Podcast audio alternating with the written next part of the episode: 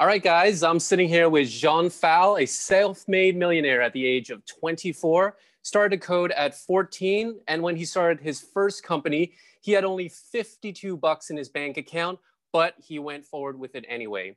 He's now the founding CEO of GetLinks, a talent recruitment platform that has operations across four countries, a team of over 100 employees, and a multi-million dollar valuation. Djoann has been named a Forbes 30 under 30 entrepreneur being one of the youngest tech founders in Southeast Asia, with backings from giants like Alibaba.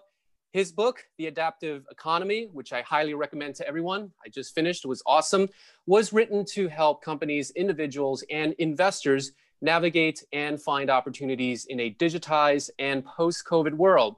Djoann is also starting a technology fund called Atlas Capital next year to invest in projects that drive social impact by raising digital literacy. Djoann, it is so good to have you here, man. How you doing? Yeah, awesome. Thank you so much for your time today.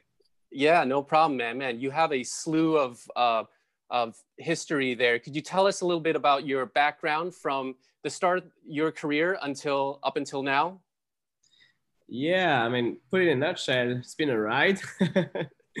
um, my start of my career, um, I started in, in south of France, a little uh, fishing village. Hence my mm-hmm. French accent. Um, and uh, I, I, got the chance to um, to go to Paris, um, learn a bit of things there, and then uh, from this uh, experience in Paris, uh, graduate and go to Shanghai for the first time. When I received my first big slap in my face, uh, this was uh, you know from from south of France to Shanghai, it is a the big gap, right? And uh, and being a big fan of Star Wars, I always thought if I have a chance to, you know, walk somewhere or participate to create something, I would like to to to see something like Star Wars happening around us, right? Uh, technology uh, and uh, and and the power uh, harnessed through technology, and Shanghai really reflected that for me. Um, so that hence the, the slap. You know, when you go to Shanghai and you're 20 years old, you're just like, what's going on, right? There's a futuristic city, yeah. Yeah, there's like, you know, it's huge, it's massive. There's there's these cars everywhere on these, you know, high suspended roads. These these uh, these air train and, and things like this, and all these lights. It's really look like Coruscant, um, and hence. uh, got this this feeling that Asia was something something was going on in Asia which I didn't expect. Um, and that's um, that's a little bit what teased me to to to try to come back after that uh, and and somehow to end up uh, coming to Asia the following year, which was seven years ago. Mm-hmm.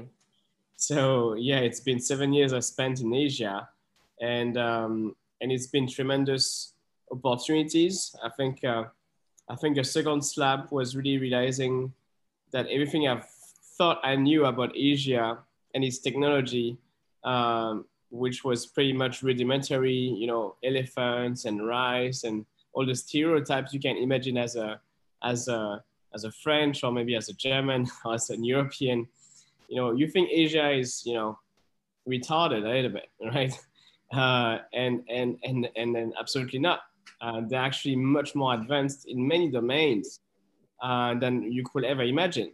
And uh, and this has been a, a tremendous way for me to foresee the future a little bit, right? Mm. And when I come back to France now, uh, I kind of feel like oh, I'm, I'm going back ten years ago in the past, right? So I've been doing this uh, this uh, let you know up and down future and past jump. Past the future, yeah. Yeah, every year now for the past uh, seven years, and um, that gave me a little bit of perspective uh, because I've seen things happening in Asia that had happened already in Europe a few years ago, and that gave me an edge to create businesses that were not developed in Asia yet, but were about to happen. Mm-hmm. And on the other hand, um, I've seen in Asia things, partially around social media and, and uh, technology and e-commerce, which didn't happen in, in Europe before. and and I'm able to connect that with uh, my European peers now. So yeah, it's been a very interesting uh, first decade of work after graduating. Mm-hmm. Yeah, so you, you were saying that you know you come to Asia and you see all these technological advances. What do you think it is about Asia that makes it so uh, uh, opportune for all this technological advancements compared to back in Europe? So, firstly, when you look at Europe, we've we've we've the chance to have a, a legacy of a couple of hundred years of I would say civilization or what we call civilization, right? Um, so we have a we have phone lines, uh, we have uh, TV networks, uh, we have we have vaccines and all these things, and mm-hmm. we have, we have banks, right? Uh, so we feel very comfortable with that. In developing developing countries, uh, in Southeast Asia, particularly, and in, in the outer part of, of, of modern China, those a lot of people, and we're talking about, you know, a billion people across China and Southeast Asia, um, were really in the street. I mean, there were no streets, so they were really in the in the jungle or in the farm uh, a couple of decades ago. And all these people have entered the modern civilization really for the past 20 to 30 years. And uh, when they entered, they actually have entered civilization with the latest comfort and technology innovations, uh, which for us in France and in Europe and the US uh, are actually taking a bit of time to be adopted, right? In, in economists call it the leapfrog, right?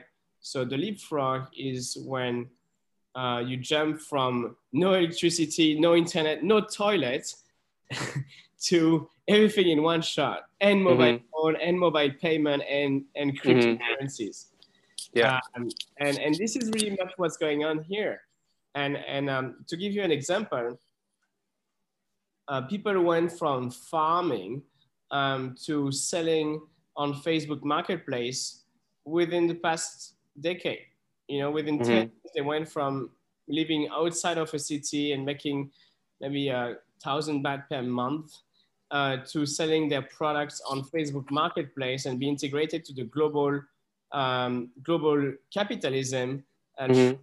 through their mobile smartphone. Uh, and and that's that's just happened in, in, in 10 years or maybe less than that for them. So so you see this process happening with WeChat in China, where all the rural um, population of China is being integrated uh, through WeChat but you see that in Southeast Asia as well. And it's um, it's it's there. You can you can see innovation of how those apps are used, which have never been thought of in the US or in Europe. Mm-hmm. That's making it very special and and and I think um, a very good forecast of what's going to happen in the next decade on social media, for example. Mm-hmm. Do you think it's also because like b- because there's such a difference between a change in lifestyle in Asia from 10 years ago to now, whereas in Europe like everyone's like oh like everything's pretty developed already and they're pretty comfortable and complacent, so there's not that big of a drive to change. Whereas in Asia and in emerging countries, you jump from like to set you said like maybe no plumbing or living in the fields to using WhatsApp and all these tech. There's probably more of a, a uh, realization and appreciation of development and why people you know are really really embracing all these changes do you think that plays Absolutely. a key role too Absolutely. Yeah. Uh, in in my book, uh, I, I, I mentioned this is the best time to be humans. Yeah. Uh, I mentioned the the richest barons or queens of of a hundred years ago uh, actually actually didn't have any comfort uh, that we could we could have right now, even for the poorest one, right? The poor mm-hmm. people uh, here, um, let's say in Southeast Asia, they still have access to 4G, mm-hmm. toilets and air condition, right? Um, so so so these these people are really leapfrogging from from nowhere to the global standard of capitalism and our modern society. Mm-hmm. Um, so yeah, absolutely. Yeah. All right, man. Let's uh, now that you mentioned your book, we can jump into the book. But let, let's let's backstop a little bit because I read your book, man. I, I read the whole thing, and man, it's a really good book. It's like gigantic in scope. It looks into the future. It looks at all these trends, and it also examines all these um, kind of like per, maybe like character flaws in human beings, and it identifies all these sectors that need to change. It's a it's a big multidisciplinary book, man. So tell me about how you were able to gather all this information and synthesize it and come up with all these these conclusions on your own. All right. so firstly, um, this is really the the result of of I think 10 years of trying to surf searching myself and my place in the world mm-hmm. um, talking to you know a lot of very senior people um, because I was just trying to pick which industries I wanted to work uh, and to dedicate maybe a few years of my life, right? So when I was student, um, I had a chance to to work with a, you know a very big corporate company in, in consulting like Ernst Young and McKinsey. Uh, I, I, got the chance to intern with uh, with EY. I got a chance to work with Google uh, as intern as well. And, and meeting those people when I was around the 20s opened some perspectives about how these people think, right? Mm. Um, and, um, and over the next 10 years, um, traveling across, you know, Silicon Valley, um, across Asia and Europe, I've met tremendous people that were really really experienced and, and much older than me uh, because I was the youngest entrepreneur at that time to, to do those type of things. Mm-hmm. Um, and, um, and yeah, um, I, I, just, I just humbly took notes when they were talking. Uh, yeah. I notes, I took videos, I took audio recording. And uh, the problem was I just didn't have the time to absorb these informations, right? So I was putting them on my blog, uh, but I didn't really have the time to synthesize them uh, and actually analyze them and think really because I was building my company and I didn't even have to time to breathe or to go to toilet to pee, right? Mm. Um, for really for the past for the past five six years, it's been crazy. So I had these stored into my blog on my Medium but these were not published article. Mm. Um, and I had uh, literally 2,600 pieces uh, of. Oh Jesus! Um, and and on my phones, and you know, it's it's, it's a lot of notes um, and recordings, and and I just I just didn't have the time to re- to really work on that until last year. Um, so I I decided last year that I wanted to enter a new chapter, so I needed to put together everything I've learned last 10 years so I could be ready to move for the next 10 years. Mm-hmm. So, um, I locked myself up for three, three months really hardcore. Uh, went back to France um, in my, my grandmom house, which doesn't have much internet. Uh, and uh, I started to relook at all these notes on my blog that I didn't publish and my phone. Uh, a lot of things were written. It just needed to be architected a little bit. Mm. And then, when I came back I, for six months, I just woke up at 5, 4, 5 a.m. Um, so I had from from 5 a.m. to 10 a.m. to be not at the office. Uh, so I could just work on my book. Um, and yeah, it's it's been uh, it's been a lot of research as well.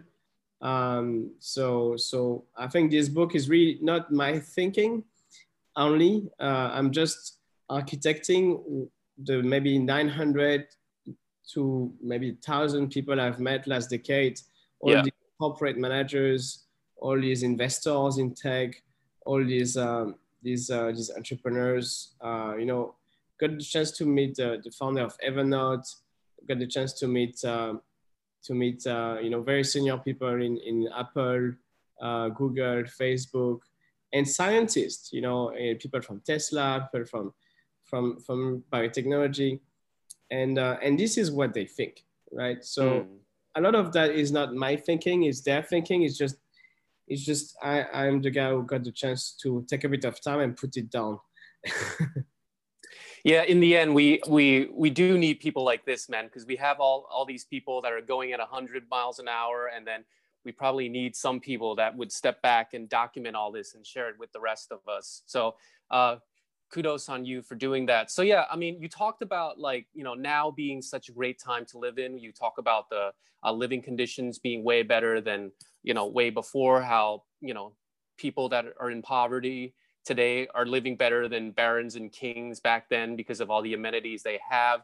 So hu- human uh, human civilization has come a long while, but then you're also you talk about this huge impasse that we are at right now with the challenges we face, and you know you you you are optimistic a little bit on how we've come here, but you you're also talking about how we might squander this opportunity and not use all this technology to solve uh, the problems that we face. And you talked about um, uh, three major challenges, right, that humanity faces in the coming decades. Uh, you want to let's talk about that a little bit. Do you know which yeah. three I'm talking about, right? Do you want me to name them out or? Um, so, so we're in a very funny situation right now, mm-hmm. where for the first time, um, this planet um, have been reshaped to be really our planet. um, if, if you think about it, 100, no, no, no later than 100 years ago, um, we were only 1.9 billion people, right? Uh, I think it's around that number. And we're, we're 7 billion now. Um, 100 years ago, most of the biosphere were the natural world, which was a scary place which the humans didn't really map or didn't really know how it worked yet. Um, today, 96% of the mammifers uh, in the planet are actually animals we are producing for our own sake. We are eating cows, chickens, and that represents 96% of the mammosphere. This is crazy, right? 100 years ago, 90% of the of the living animals were just natural animals, right? Yeah. Um, and 100 years later, most of it is in farms, right? Mm-hmm. So, so we have harnessed the incredible power of technology and and and through you know power steam power first, later on oil, etc. We've harnessed this power, but we didn't realize how much power we had and how how this could impact um, our planet and our future generation. And at the same time, that's on the left side. and on the right side, you have a you have a lot of people that I see around me, millennials, people who are 20 to 30 years old, they're depressed they feel like oh they don't know what's what to do. They, they, they don't know what's their place in their world. They, they feel like you know they have to complain. And i just don't understand that. Well it's because i think you know um, we're a generation that's been so connected and bombarded with all this information. And you even talked about how the human amygdala always focuses on the negative right? And how this generation we're seeing all this excess that's happening around the world. And it's almost like we this generation is shouldering all the troubles of the world on top of its shoulders right? And it's looking at the current system where it is with you know uh, wasteful industries and fossil fuels. And it's witnessing all this uh, degeneration of the of the world. And it doesn't and it sees how probably meaningless and greedy and only pure for profit the motivation of a lot of these corporations are so a lot of people i think they feel both depressed and lost yeah you know? and and I, I was about to say i don't understand why they could keep being depressed and lost because in the same time there's so much to do mm-hmm. there's so much to do. And, and, and giving up could be, you know, an easy way, but actually there's a lot to do. And I, I want this book to be a positive message for all these people to see what is to be done, to see that actually they can do things. And mm-hmm. these things really matter. I'll give you an example. uh, Costa Rica, 30 years ago, uh, for, for, you know, I've, I've changed the law and let, um, let lobbyists to have private companies uh, literally take out uh, for um, most of the most of the forest. We're talking really about 80% of the forest in Costa Rica who've disappeared. Right, this is crazy. So 30 years ago, you had, 40% of the uh, 80% of the forest to disappear just to sell woods and, and build stupid uh, highways and things like this the government have changed the policy. And now 30 years later, actually those 80% of the forest have been re recreated. Right. And, and when you think about this, um, if you look really on the internet, we millennials have access to this information. And if you do the extra effort to look at the positives, there's a lot of positives. There's a lot of incredible things that are happening right now. There's a lot of people who are stepping up there's a lot of people who come from nowhere have no legitimacy to step up, but they do. Mm-hmm. And these people, they're really changing their country, they're changing their region, they're changing the world, they're changing, reversing the climate change, they're reversing um, all the things that we're scared of because I was scared too. And to be honest, I wrote this book because I'm really scared and I was really depressed by all these things I was saying. So I was probably one of the one of the guy who were very depressed a couple of years back. And this is where I've been looking for my place in the world for the past decade, right? So that was like, not sure if it was depression, but I was really scared of, you know, what's ahead. And, mm. and hmm. by discovering, by researching what could be my place in this world, I've learned some of the things I put on that book and, and really this is really motivating because no, I know there's a lot to do. And there's so much to do that I think a couple of multimillionaires or billionaires gonna emerge from the industries I'm quoting from my book. And yeah. there's no expertise, there's no master degree of these industries. So all these things are just a matter of are you interested in participating to change the world?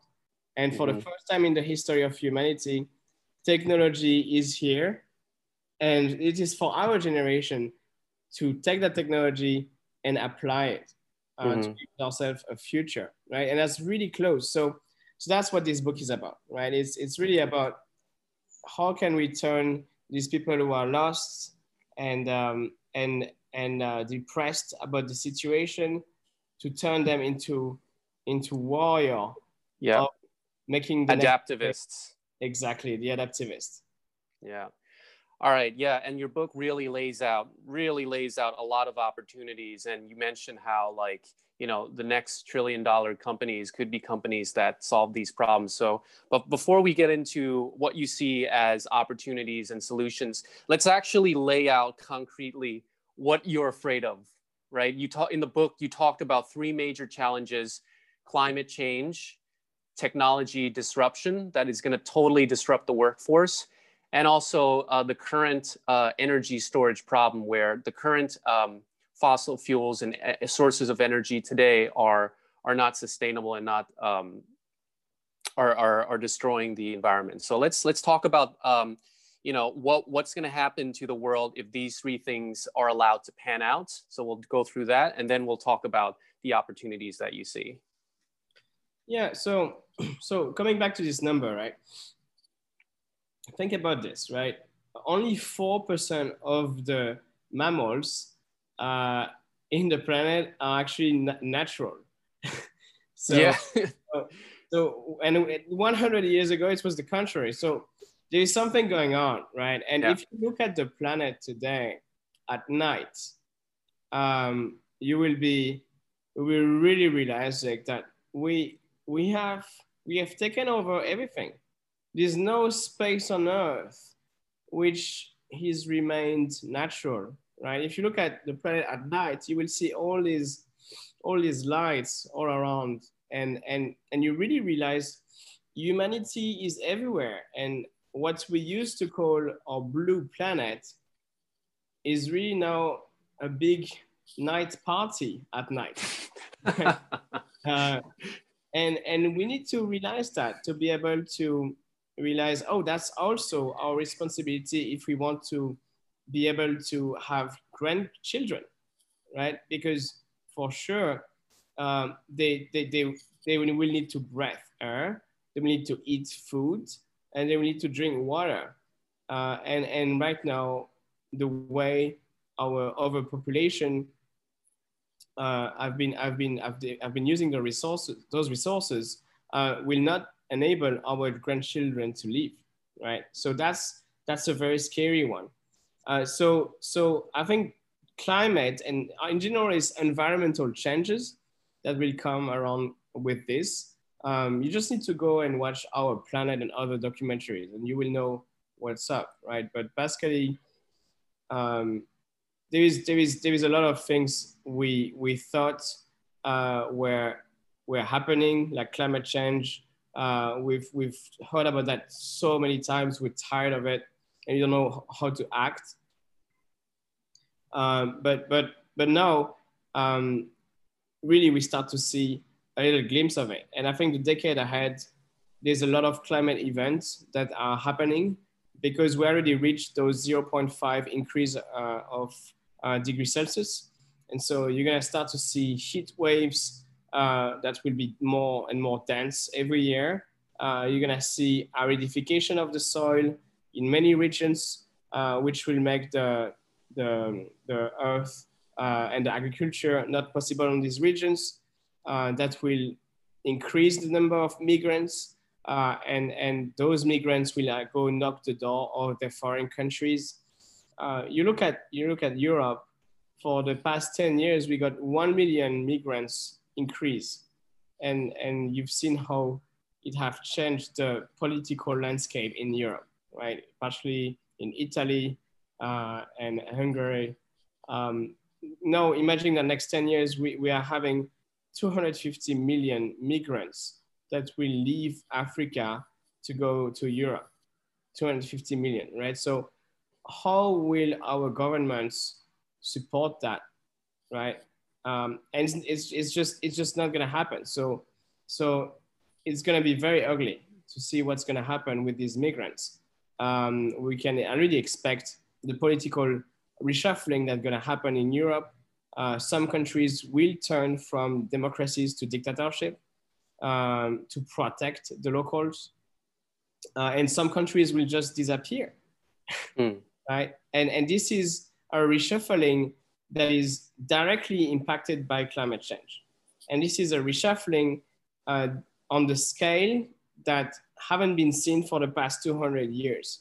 Because mm-hmm. when boundaries in Europe and in Africa or in Asia have been set, it was during the First and Second World War, right? So we haven't got such a political reshuffling uh, for the past 100 years. And, and this is going to happen next decade. uh, because yep. the intensification of the climate events. Um, so, so that's just one very small example of it. In the same time, uh, yes, the technology, um, the technology disruption is already here. Um, it's, it's, it's just now people start to understand what's, what's at stake, right? Yeah. AI have been invented 20 years ago. There's nothing new about it, right? But the adoption of AI uh, in in our businesses uh, is starting to come right now.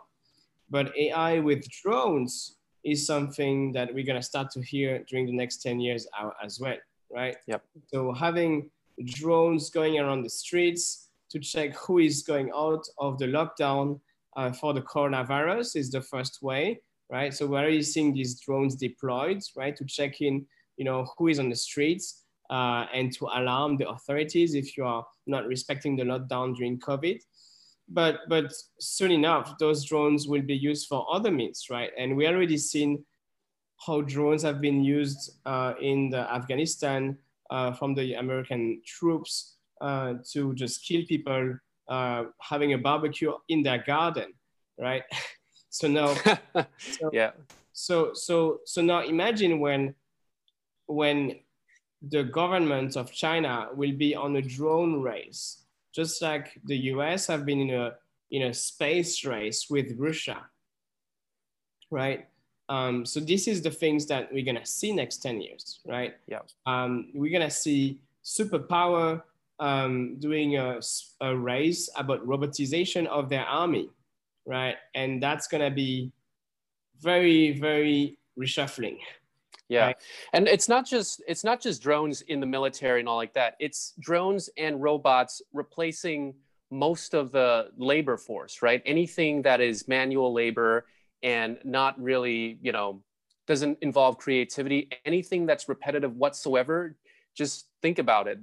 Anything that can be automated will be automated by drones or robotics because you mentioned in the book um, energy efficiency, right? We switched to using uh, trucks because it was more efficient to ship uh, items and goods using internal combustion than using manual labor, right? And so the natural step is to transition to robots once they become cheaper than, you know, giving people minimum wage. So that's another challenge that you see, right? About um, all the, the, entire labor force being automated away, and you're going to have all these people left with no jobs whatsoever, and uh, even more depressed than now, right?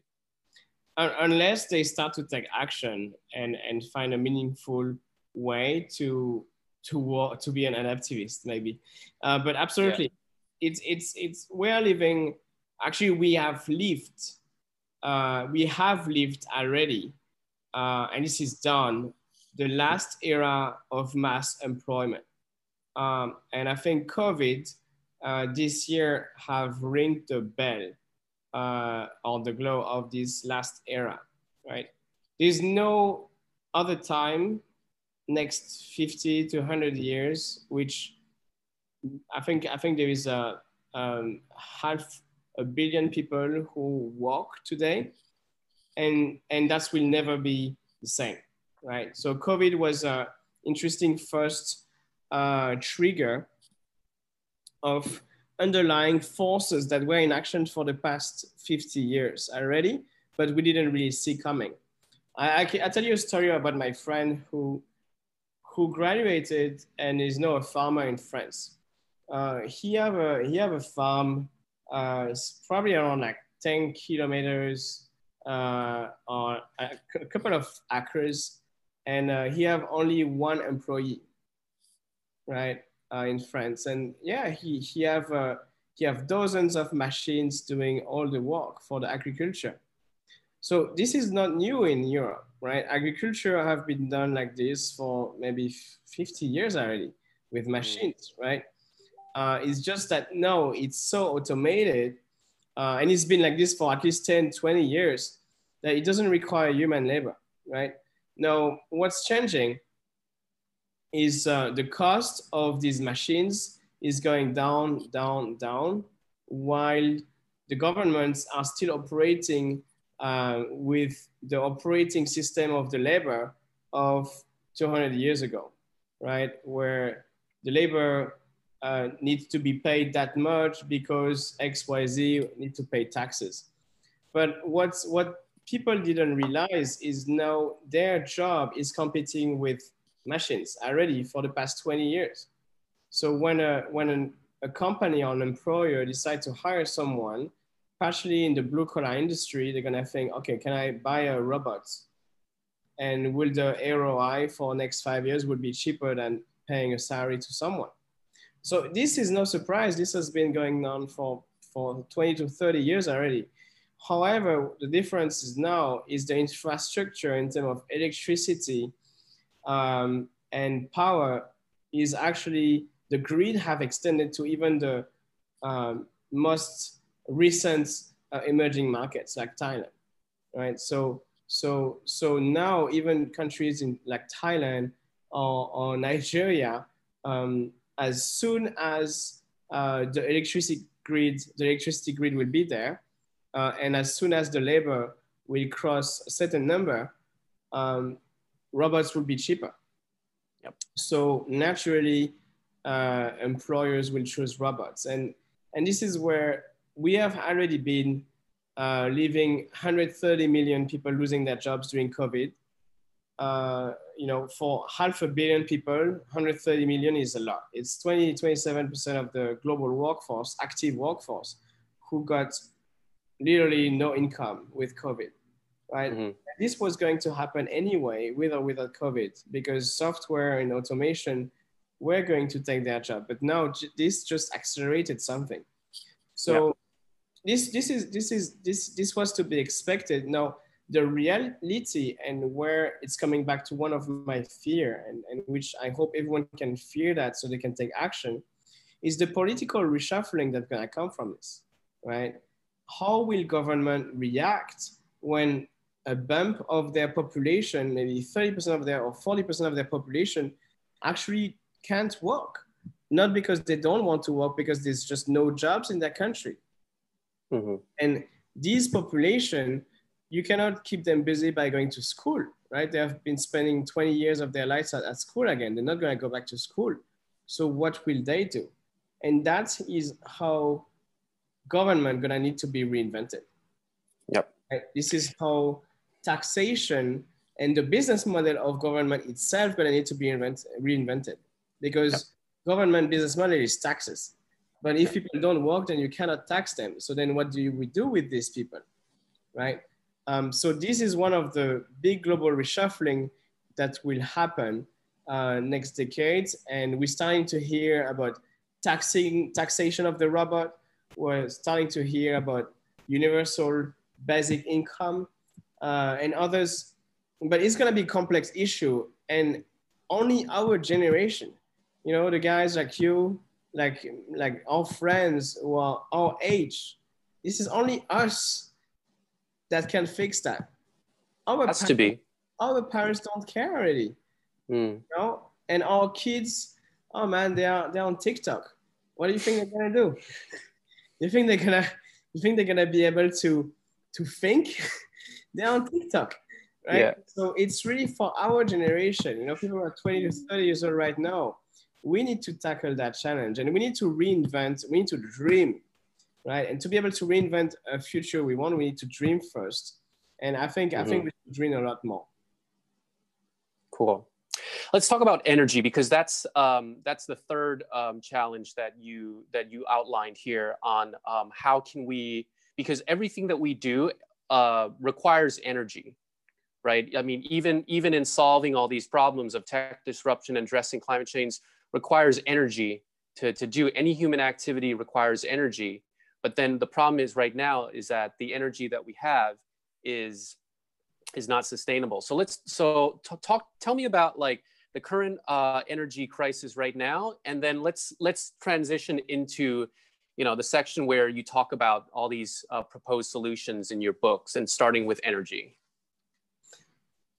So every major radical shift that operated in humanity for the past thousand years have been powered by one very radical new technology covering communication, one energy uh, technology, and one transportation uh, technology. Mm -hmm.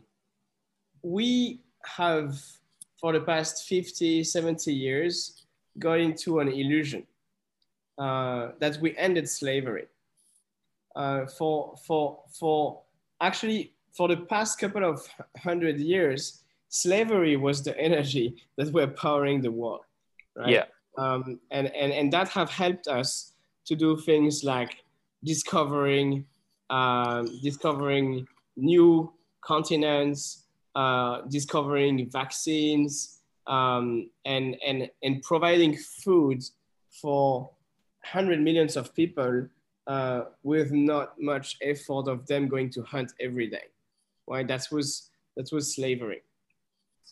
So on the, on the, nine, on the 19th and, and early 20th century, um, we discovered steam power, coal, and we thought, oh, that's it. Now we have a new power. We don't need to use slave to push the labor in the farms and the fields.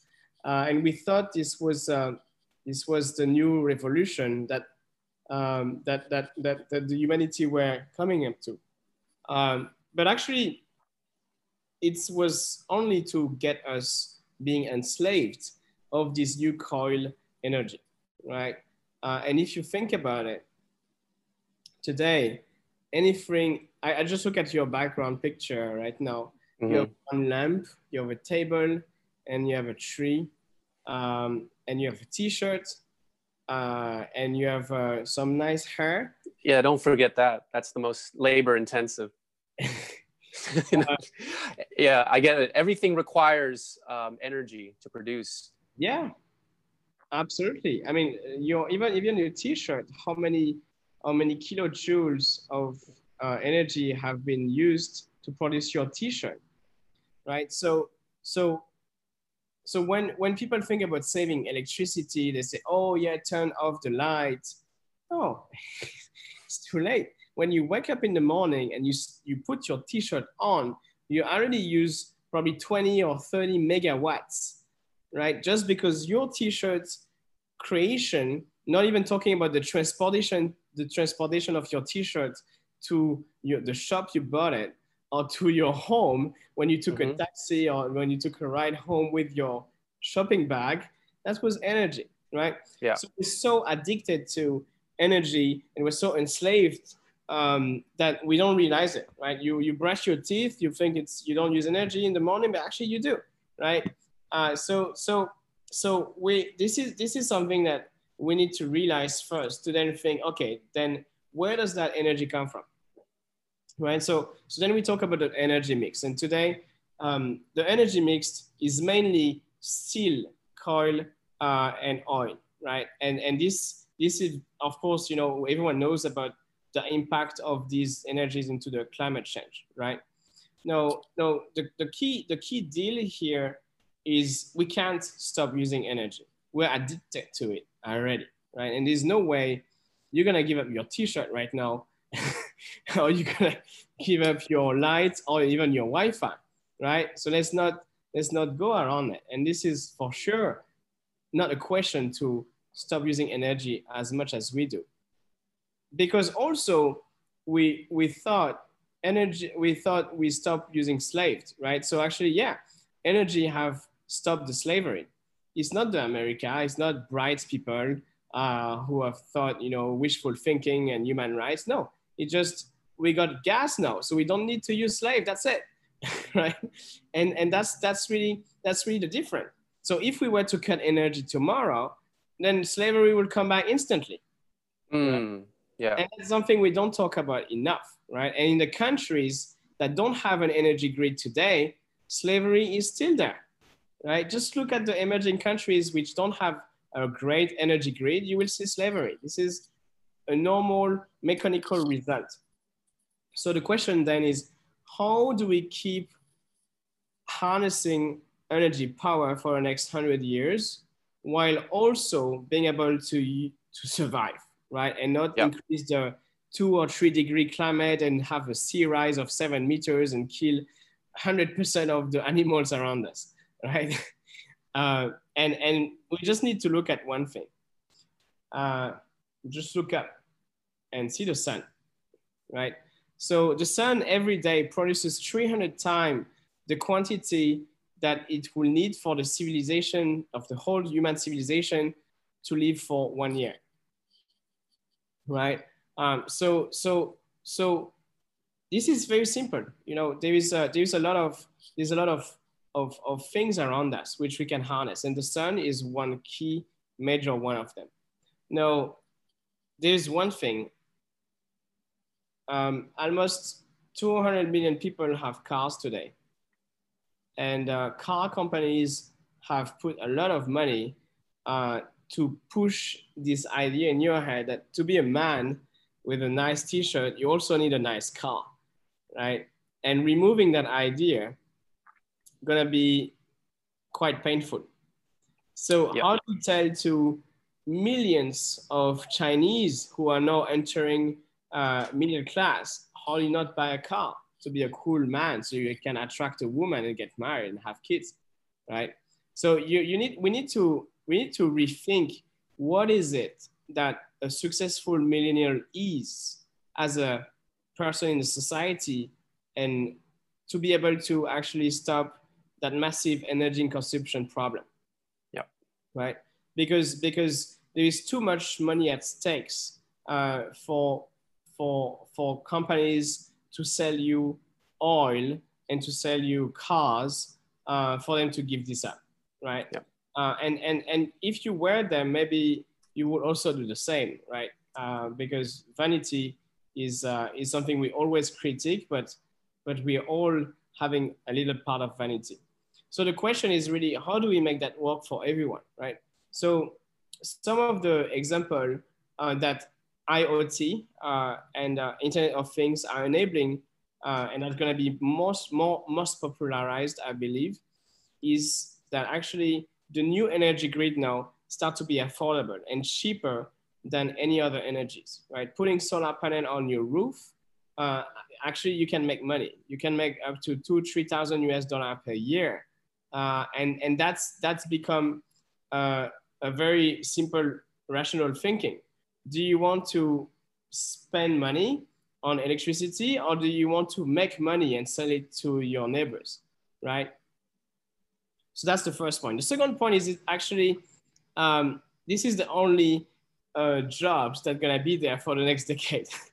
so, so yeah. if, you, if you look at uh, the, the perspective of the World Bank, uh, the jobs that are gonna be created mainly next 10 years gonna be in the social uh, social area, so taking care of other people, like being a nurse or taking care of the elders as a social uh, social worker, or uh, being an energy technician meaning implementing solar panels on roof, installing all of that, yeah, installing all of these things, uh, but also with high knowledge, right? It's not just a technician who put the, the solar panel on the roof. It's also people who are gonna think how to recreate uh, the isolation of the houses, of all the buildings we have, uh, and all, a, a, lot of jobs really gonna be there.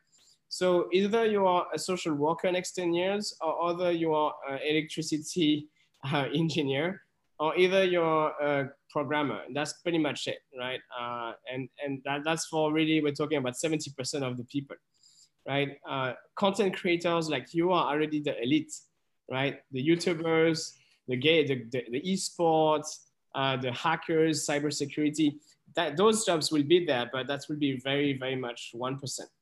Yeah. So, so that's the second point. Jobs will be on this area.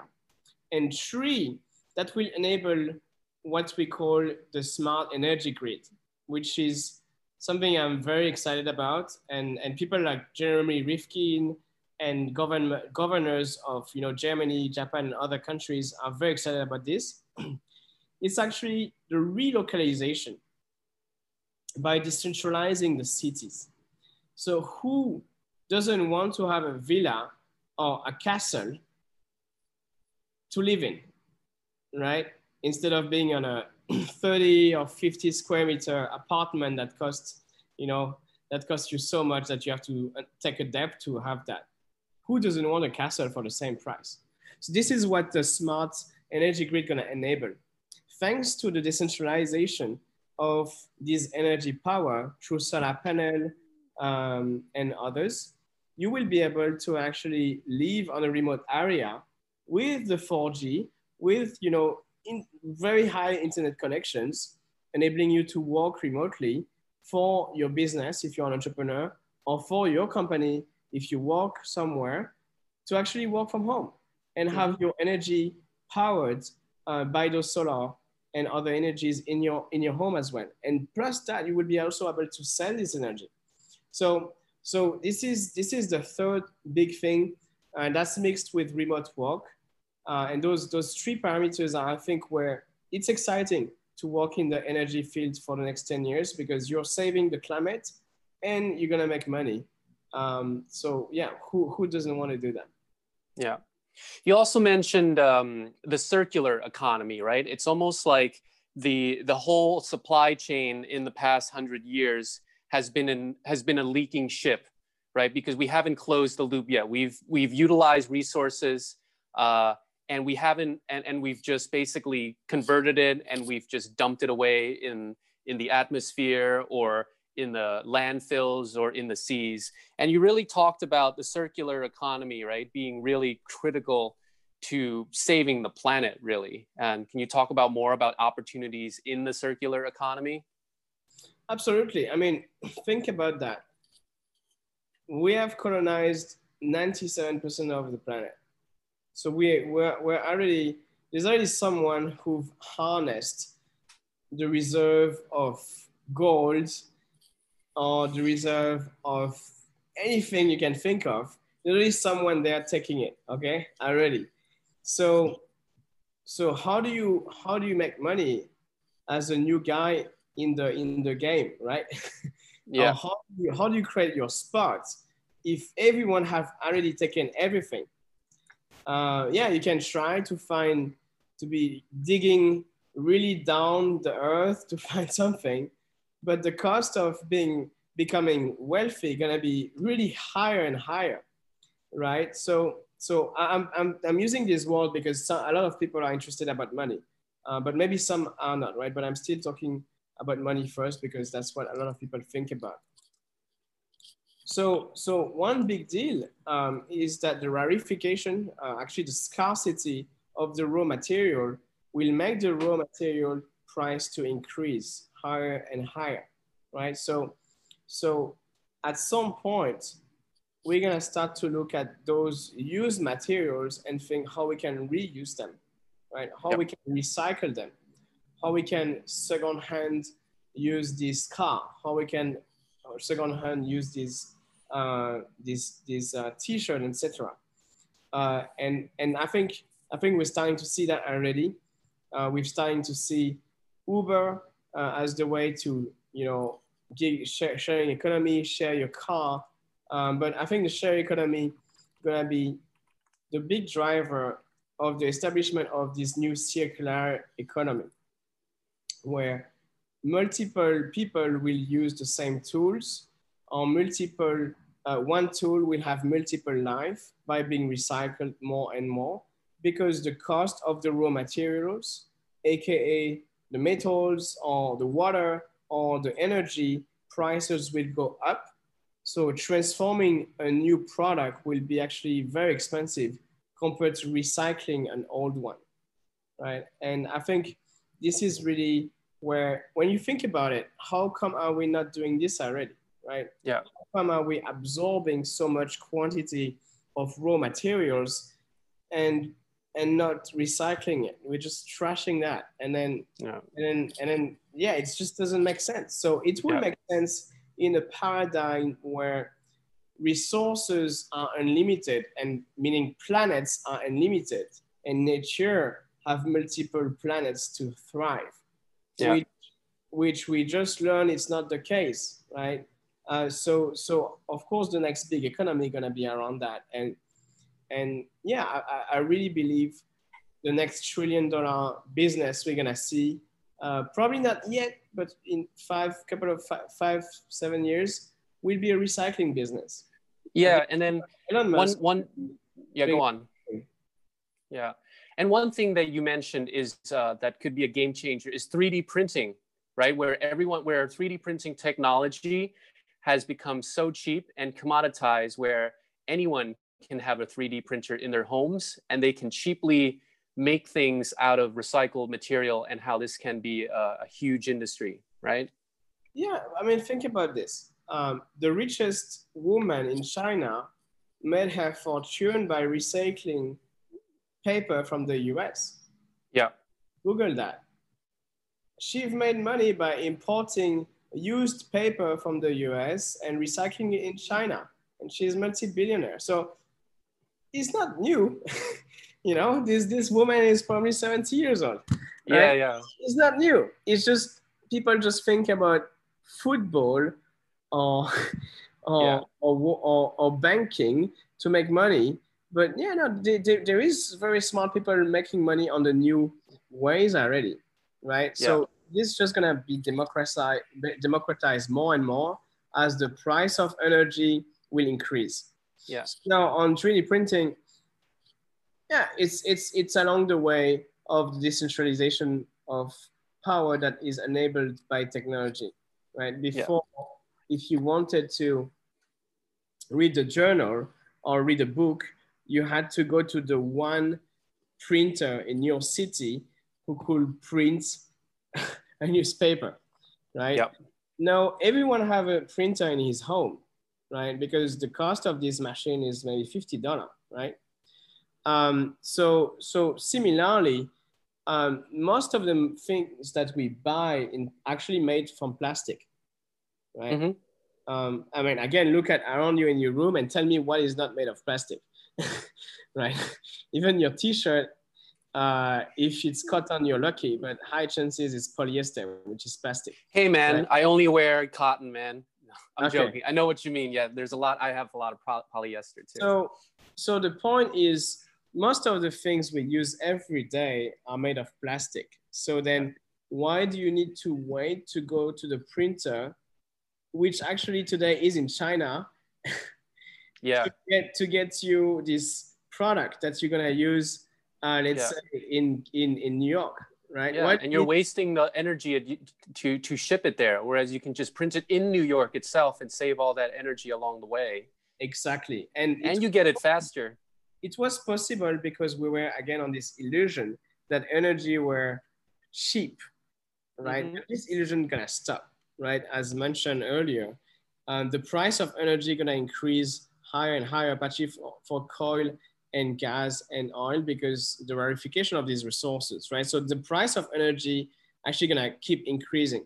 To be to be uh, dropping a small fact, with or without COVID, in 2018, we were the year, and that's that's you can Google it. It's very interesting. This was the year, the cheapest year ever for the flight industry. No matter what happened, in 2018 we had the cheapest flight ever because the price of oil was the cheapest, and it will never go as cheap as in 2018. Yeah. So no matter what, prices will keep increasing and increasing next 10 years, 100 years until maybe we can find hydrogen sources and other. Um, but but yeah, so think about that. Shipping a product from China to New York have never been as cheap in 2018. And no mm-hmm. matter what, the price will have increased step by step, even with no government intervention, right? So why not just having it printed in your own city or even at your own home? Tell me, how many, how many of these bottles do you drink every year? Oh, I don't drink Pellegrino, man. That's above my pay grade. I drink no. Uh, I drink like twenty five cent water. No, I I know what you mean. I try to recycle it too, but man, I see the landfill. There's tons of bottles all over the place. Exactly. So so so think of all these all, all these all these waste of bottled plastic that actually have value, right? This plastic have value. As yep. soon as the energy costs increase, the transformation of plastic will increase as well. Yeah. Right. So there is this very fine line where at some point it's going to be a bit expensive um, to to actually trash it because of taxes, and that will be make it more sense for you to actually recycle it at home and 3D print mm-hmm. it, partially yeah. you're in a rural area. And this is where 3D printing gonna be the next big deal. It won't be an industry as what we've seen before, where factories were centralizing the means of power. It will be part of the decentralized IoT grid, which I'm talking into the book, where mm-hmm. you will have your solar panel, you will have your 3D printer, you'll have your recycling machine at home. Uh, and that will enable you to, to be sustainable uh, human. Uh, yeah, yeah. I can see that this this this whole interview is taking an optimistic toll. I'm starting to build a picture of of the new adaptive human. I'm starting to picture my life.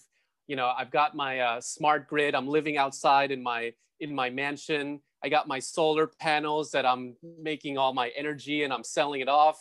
Maybe I'm using this energy to mine some Bitcoin so I can get some Bitcoin too. I'm working remotely.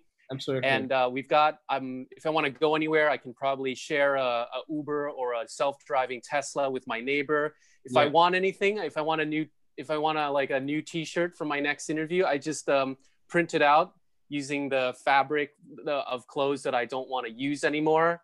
Yeah. So yeah, it's starting to take a really uh, optimistic toll for how you can actually adapt your lifestyle to this. And and the thing is that it it doesn't seem like a painful adaptation. This all is like it seems like such a utopia.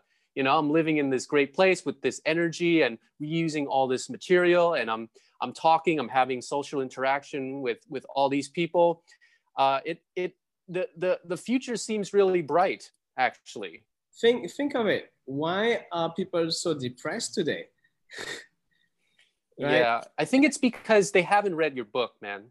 I mean, no, but it, in all seriousness, maybe they haven't seen, they, they're so bombarded with bad news, right? They haven't been given an actual solution like, okay, these are, these are some industries and these are some developments that are actually will make a difference if, you know, the right people work on it, if they receive the right funding and all like that to succeed right? And and not enough people see this. They're they're so wrapped up in oh my god like you know everything's going to shit you know absolutely. And i will say on top let's look back a little bit in history and think today how we live. And at the beginning of the, the cities what were promised to us. Yeah. How do you want to be happy when you live within a 30 square meter apartment, eating cans of pasta and cheap steak that are that you don't really you don't really like it, and every week being stressed because you can't afford paying your rent, and and maybe not being able to to go out with your friends to buy even a drink, where you work 40 hours per week or even 70 hours per week with a second job. How can and, and the only thing you have to entertain yourself is is netflix. How can you be happy with this life right? That's the condition of a good 60% of the people who live in the city. Yep. Right? and and how can you be happy about this? Now let's look back in history. When people moved from uh, their farms to city 100 years ago there were a big promise. The promise was if you go and work in the factory in the near city, you will make three to five times more earnings than you were going to make for the whole year within your farm so that you could yep. basically send that money back to your family and, and make your family safe to for, for the next few years, right? So there were a lot of money at the beginning of the cities that attracted uh, what we call the exode, rural exode. But yeah. today, the paradigm which people live in city is actually really horrible when you think about it. Their grandparents gave up their homes with a couple of acres of farm that they owned with their with their houses to be now living in a 30 square meter box and be, be only able to enjoy that box half of the time because the other half of the time they are doing stupid things on Excel which they don't understand or value, right? So, so the condition which humanity have been put on for the past 150 years is really depressing. Yeah. so, so when, when we are talking about a new paradigm of decentralizing through remote work, through remote solar grid and other decentralized means of production, of course it's exciting, right? Because because that's that's giving freedom to to the life that we deserve again, right? And these freedom have been taken taken by capitalism for the past 200 years. And now capitalism have to reimagine itself to be decentralized, remote, and green, sustainably, right? So yeah, it's it's it's very exciting, and and to help you picture that a little bit, um, thanks to the automation and thanks to the new technology that are now in agriculture, countries, uh, cities like Copenhagen uh, are actually turning, even though they are very, very limited spaces, Netherlands as a country is the second largest exporter of food, right? even though they have one of the highest human density and one of the smallest um, uh, space to be able to do agriculture because they are producing food through vertical farming in buildings uh, and mm-hmm. spaces through automated robots that actually enable them to produce 100 times more food than a normal land, right? So the yield of production of the, the agriculture that we have today as a power is here already. So then think about all these spaces that gonna be um, uh, restored as or rewired potentially, because then you need less space uh, for farms, then you can have more spaces for forest. Mm-hmm. So Jet, very, very much three years from now, could live in a really big castle uh, in mm-hmm. the middle of the forest and have mm-hmm. your own food, energy, Wi-Fi, and work remotely. You know, this is the dream. But this is this is what today technology potentially enable us if we dare to dream it. Mm-hmm. And that's what I think is magical about the time we are in, is because we can either go to a path where we're gonna have three degree increase, uh, air gonna be unbreathable, we're gonna have uh, heat strokes and tornadoes pretty much everywhere.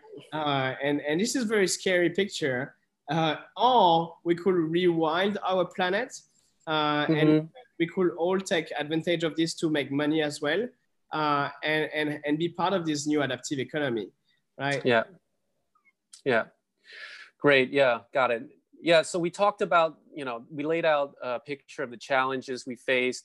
We talked about the opportunities. Let's move on to like um, uh, action steps here. Um, I, I, also want to talk about Atlas Capital, but let's stick to this this thing about you know um, the average city dweller that's depressed and what what can what do you think is the what do you think needs to happen to drive most people towards being solution oriented rather than problem oriented because it seems so many people like what you talk about here is is nothing really new right? You you know these we hear about these challenges all the time but so little people are actually focusing on the solutions and taking actions. What do you think needs to happen to shift the mindset of of these 60% people in the city that hate their lives? So i think there's two key things. Number one yeah. three number one is seeking those positive informations they are here, right? They are here, they are on internet, but this is harder for us to find them because media and social media make more money, um, engage us more with negative news than with positive news. So yeah, seeking, seeking those information, these positives and sharing it around our network across dinners or at bars instead of talking about Donald Trump is the first move. And this is not that hard. No. It's not that hard. It's just a change of topic. It's change the topic is number one. Change the topic.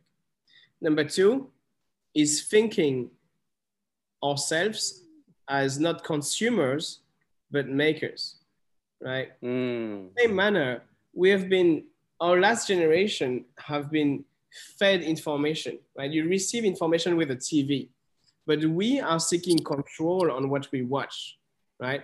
But we're still watching at the end. Yeah and you yep. still don't know how to make it or you, you're just a passive receiver of information right so i believe this is an alienation of the humanity that have been mm. occurring for the past couple of hundred years because capitalism needed consumers to absorb to consume stupidly everything so they can get money yeah yeah i'm on this side as well i'm entrepreneur I'm, I'm having clients and consumers, so I want them to be as stupid as possible so I can get money from them every month. So they pay yeah. me, right? But this this thing, I think is past, right? Today, people are looking to make, right? And the, the people that are thriving in the new 4.0 industrialization are not the consumer or even the employers or companies who are turning people into consumers. The, the companies that are thriving are turning their users into makers. They're enabling them to make, produce, yeah. create, right? Yeah. The platform who are enabling creation are the platform that are winning, right? Yeah. Think about Apple. This is the platform that is enabling most of the humanity to create. Microsoft Yep. as well. Yep. These platforms are enabling people to create, and hence they are making billions of dollars because this Yeah. capacity of create digitally is very, very important today. Now, next decade, we're gonna see a new capacity for people to create also offline, non-digitally product or combined digitally and non-digitally, the IoT, right? So the companies Yep. that will be in there and the people who will be able to make will be leading this. So I think turning the mindset from consuming to making, turning the mindset from trying to use a software to trying to create a software, or Yeah. just to understand how your computer work or how your car is working is the mindset that will help everyone to really feel alive. Because trying to paint once a once a year or once a month, if you're depressed, then you will see it's so amazing to make things. It's this Mm. is the nature of humans, and this this have been with us for the last hundred thousand years. It's just we lost it for the past two hundred years with consuming mindset, right? But our grandparents were maker. Yeah. Yeah. This is what our brains were made for to create and solve problems, right? exactly our brain Yeah. has been made to create and make things, and yeah. this this power have been pushed down and be very quiet for the past hundred years, and that's why so many people are depressed. So I think Right. bringing that habit of making something every day will change really uh, Yeah. life of a lot of people. And thirdly, the last action is vote. Mm. I don't believe um, when I'm saying vote, I'm not I'm not believing I'm talking only about voting for my democracy, right? I'm talking about voting with my spending power as an economical, rational agents to choose where I want my money to go. When I buy a product, do I believe the company who is making those products is following my values? Is this company part of the companies that have destroyed our ecosystem, our planet, and um, reducing the chances of my children to live? or is this company trying to build sustainable solutions for my grandchildren to have a future with no country, Yeah. right? Every Yeah. time you buy something, you're voting. And this is the biggest power that most of the people in the city have, at least, at least the one in the city. They are buying things every day. And I think by voting to the companies, to giving companies that we believe follow our ethics only, that is the next revolution. This is how adaptivists and the people who want to build the next adaptive economy will be able to make the difference and actually create a war. Because I tell you, if tomorrow you stop giving money to the companies that are not into the adaptive economy, then they will be bankrupt, right? Yeah. As simple. And because the stock market is focused on very simple things, which is earning, then you can very much influence which companies will thrive and which company will die next 10 years by voting your spending power to these companies. Yeah. So those are the three major actions uh, I would like everyone to realize they have power. And this is not switching off the light to save electricity. This is not stop taking a shower or a bath, right? But these three things are the real power for anyone today because they are the key points of capitalism, consumerism, right? Yeah. If you want to change and make the capitalism evolve, you need to use those three powers. Yeah. Changing- Changing the discussion, uh, switching the paradigm from a consumer to a maker, and um, voting with your money. Yeah. Yeah, 100%. Anyone can do that. Um, uh, related to voting with your money, uh, to, to bring that to scale is investing, right? So let's, let's bring the topic to um, Atlas Capital, right? So you, t- tell me about Atlas Capital and what the goal is here. I'm kind of very shy on this topic, to be honest. Okay, Um, we can talk about something else or No, know, overview. we can talk about it, but I'm very shy. I tell you why. I started Atlas Capital 11 years ago. And um, at that time, Atlas was the dream for me to enable people on these three things changing topics, um, uh, becoming makers, and voting with their money. But I was not ready. I was students back then.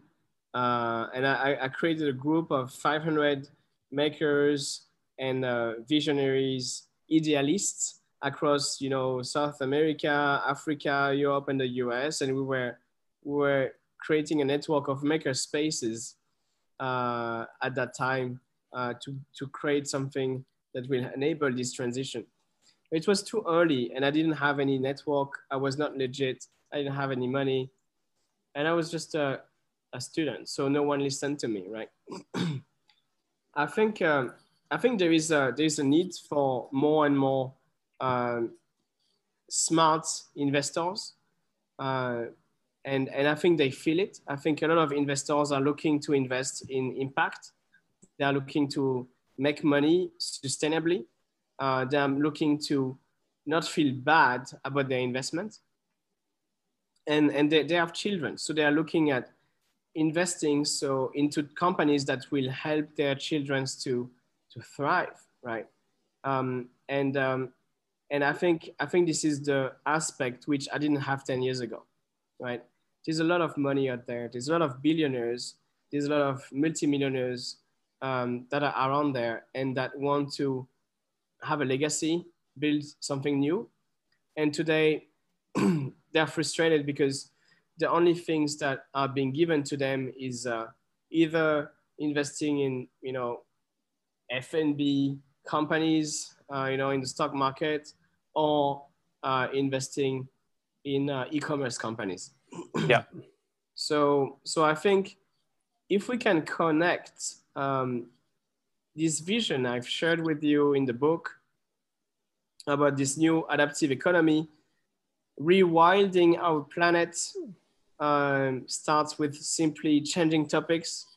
Uh, you can also have these topics with those investors, right? And you can have a new operating system of financing uh, to support that grand vision of rewilding our planet uh, and, and, and reducing climate change, as well as controlling the power we have uh, for us to have a future, right? I'm talking about AI and IoT. So I strongly see already that most of the richest billionaires on the planet are already on that mindset. I'm talking about guys like, uh, you know, Bill Gates.